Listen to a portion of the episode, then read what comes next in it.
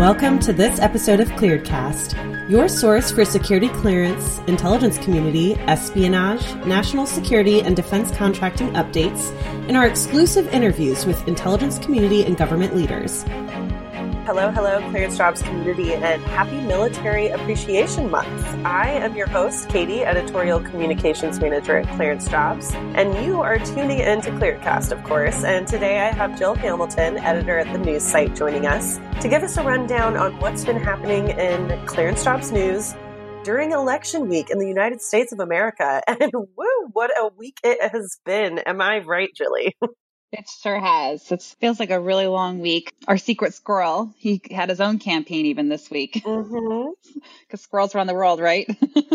Absolutely. Um, we'll just dive right in. Let's let's talk about. We had some different intelligence news that posted. You looked actually at like while things like elections were taken center stage. Your piece, Katie, highlighted something interesting for the clearance holder, especially like if you're in DC or in Oregon we wrote a while ago about there were more states legalizing marijuana with election day. And then your piece voted, like, talked about how DC was voting to legalize magic mushrooms. It's a good thing to highlight for us because it's important to note that while you may no longer need to worry about, you know, criminal record, because if it's legalized at the state level, the odds of you get, getting caught for that are, are lower, it's still um, it remains illegal at the federal level, so it can still impact your clearance process. So it's something that clearance holders shouldn't ignore and should make sure they're paying very careful attention to. so just because it's legalized on the state level doesn't mean federal laws have changed. Well, and with psilocybin, very, very interesting substance. Um, I'll, I'll, I'll, be interested to see on the clearance jobs blog as it does, you know, get decriminalized, especially since they're looking to utilize it within the medical community and mm-hmm. you know mm-hmm. how, seeing what the effects are on folks who have depression or PTSD even though they are administering it in sort of a clinical setting again like you said it's still going to be illegal at the federal level I, I do believe for some time it's taken it's still you know marijuana is still illegal at the federal level. I i do not see psilocybin uh, getting uh, becoming legal in the near future at all. Right right. And i think when something feels gray like it's okay to reach out and check with an attorney or you know you do have resources so it's good to have that th- those resources to know that they're available. So mm-hmm. absolutely. And then yeah. So we also looked about into, you know, Space Force is new. They keep, they keep finding different ways that, you know, you see how they're going to be shaping and creating this new service. And so I looked at how the National Security Space Association. They recently called for reforms in space security policy practices and governance, specifically with clearances. So they're pushing for establishing reciprocal access and security clearances between DoD and the intelligence community, which has long been a conversation, you know. So the paper that NSSA put out suggested that legislation or executive level agreements should be between the DoD and the IC have those put in place to facilitate the joint use and co-use of facilities, SCI personnel access, secure networks, communications, and clearance adjudication decisions, which kind of piggybacks onto what they were talking about in the, the INSA symposium earlier, where leaders in the IC community were talking about, like, even like shared SCIF spaces, you know, even how COVID's changed all those things. It's something that perhaps even the trials of this year could bring about some good changes. Because they're basically warning that with the space community, like it is a you know, it might favor like a larger company having access to doing the work because they have a larger overhead and they are able to go after the bigger contracts for that. So they're warning that, you know, if you keep out the smaller companies unintentionally without having them involved, we're going to miss out on new ideas, technology, capabilities, and different applications, which is a valid point. So just needs to, you need to be careful, obviously, with clearance reform and how you go about that, just not so quickly and haphazardly. so. Sure. Two things in this piece that make me happy. You know, one, what you just spoke to, diversity across the board, whether that's your people or, you know, the size of companies, diversity with companies. I think that's important just to stay innovative, you know, in coming up with solutions and second, anytime I see reciprocity for security clearances, I just love it. And I know that clearance mm-hmm. holders love it because it just widens, you know, their job opportunities if the right. Reciprocity is there. And that segues really well into talking about the security clearance world because like I think it often feels like a mystery, you know, like why don't you have access into both DoD or IC? Why can't you move back and forth? I think it's really helpful when we have experts who've seen a lot in the field. I think when there's changes that are being made at the reform, like when things are being reformed and adjusted to better fit what our country's needs are and better address what our missions are. But then you also have attorneys or people who can help you like dispel rumors, know where you need to be more cautious, you know, like case in point marijuana, you know, like know what to do. So Sean Bigley, he explained a clearance term that clearance holders need to be aware of derivative classification. So at first glance, I was like, okay, what is that? But it's actually something I should have been aware of back yeah. in my my time on the job. I had no idea what it was. It's just like the deficiencies in training that don't really prepare clearance holders for this because it,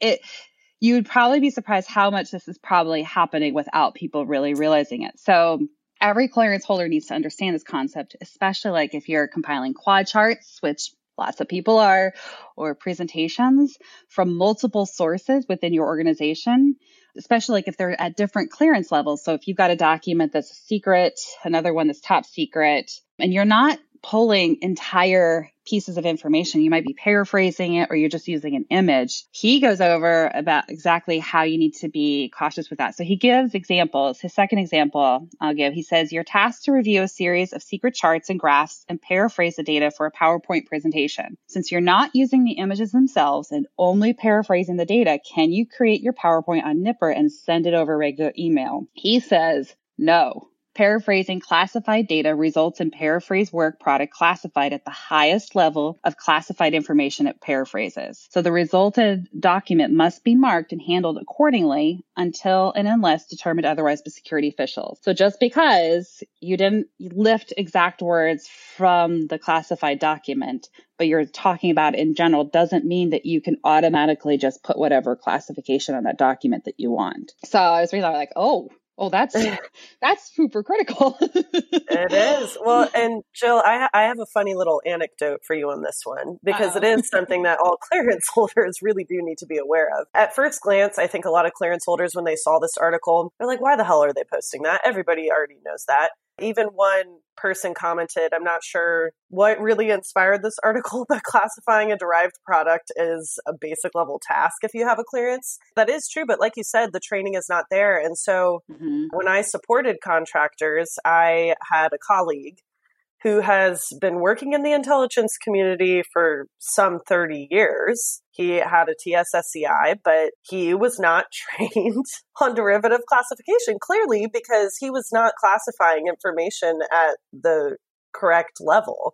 Mm-hmm. And we ended up having to let him go over it because, you know, if you're working with classified information, you absolutely need to be aware of those things. So it's not really a funny anecdote. It's a very serious uh, right. topic but uh, yeah, I think a lot of people were like, "What inspired that article?" But you would be surprised. A lot of people just don't know. Yeah, because I, th- I think quad charts are compiled on the regular, and so even just documents like that, or just just to be under understanding how you're handling. Like you you might think it's just an image, but it is something that you can easily overlook and not realize that you are not handling information as you signed up to do. You know, mm-hmm. so it may seem basic, but uh, his scenarios definitely helped highlight exactly where you could go wrong. And then William Henderson had another one that helped explain a term that people may not be as familiar with. It's called written interrogatories. He explained that with interrogatories, you're verifying a portion of your subject interview.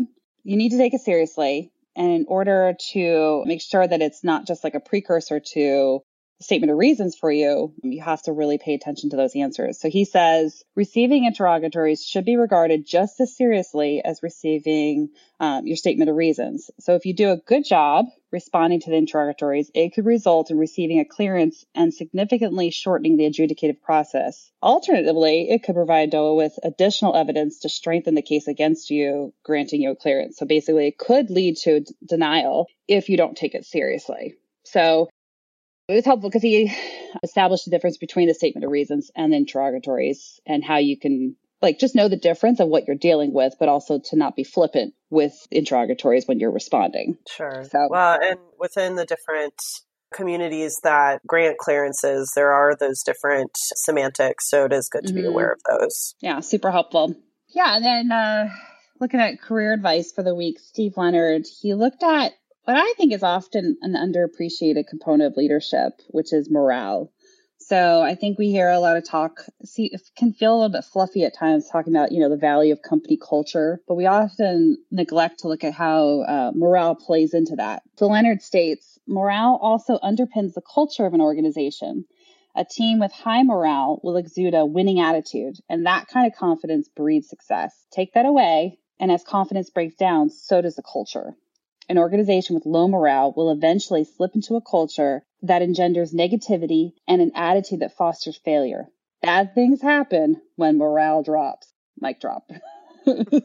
um, which is so true because when he ta- and then he talks away about the ways that leaders kill morale. So it's funny because you know my former life as a school teacher, my sixth graders used to whine and complain when they're like, why do we all have to stay in for recess? Or why do we all have to do this extra thing when two people were the problem? And it starts at such a young age, you know, and my own children will complain about this as well. And I'm like, you know, you're actually right. You shouldn't actually, um, have to pay the penalty for somebody else's failures, which happens, you know, like you see it even like in telework.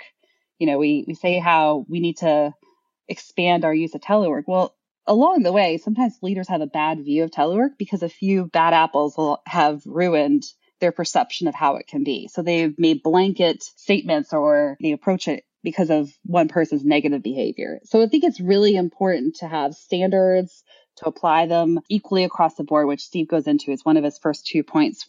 Leaders kill morale when they reward the wrong people or, you know, you punish the wrong people, punish everybody, or you reward people just because they're not doing well. So you're trying to clean up the problem and maybe help them move along, but it really sends the wrong message to your entire team.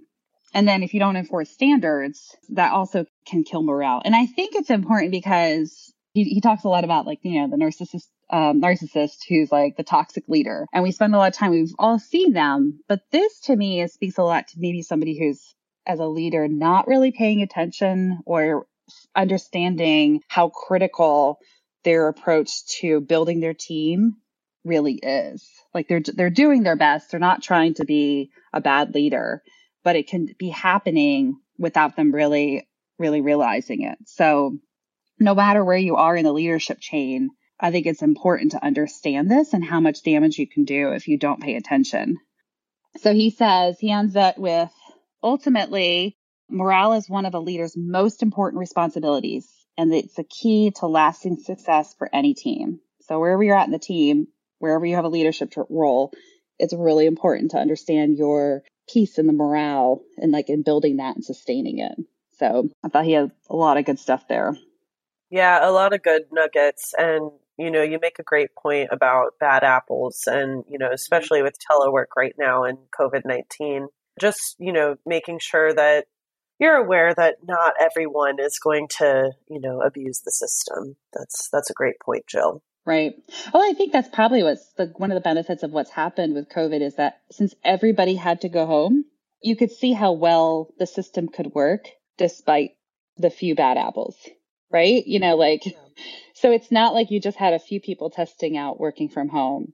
It had to work for everybody there for a while. So it's just interesting that, that that will I think that will help us get over the hurdle, especially with telework. But it does impact you know lots of other things when it comes to company organizational policy, things like that. So yeah, when, a- when COVID nineteen forces your hand, I suppose we just kind of have to go with it, right? That's right.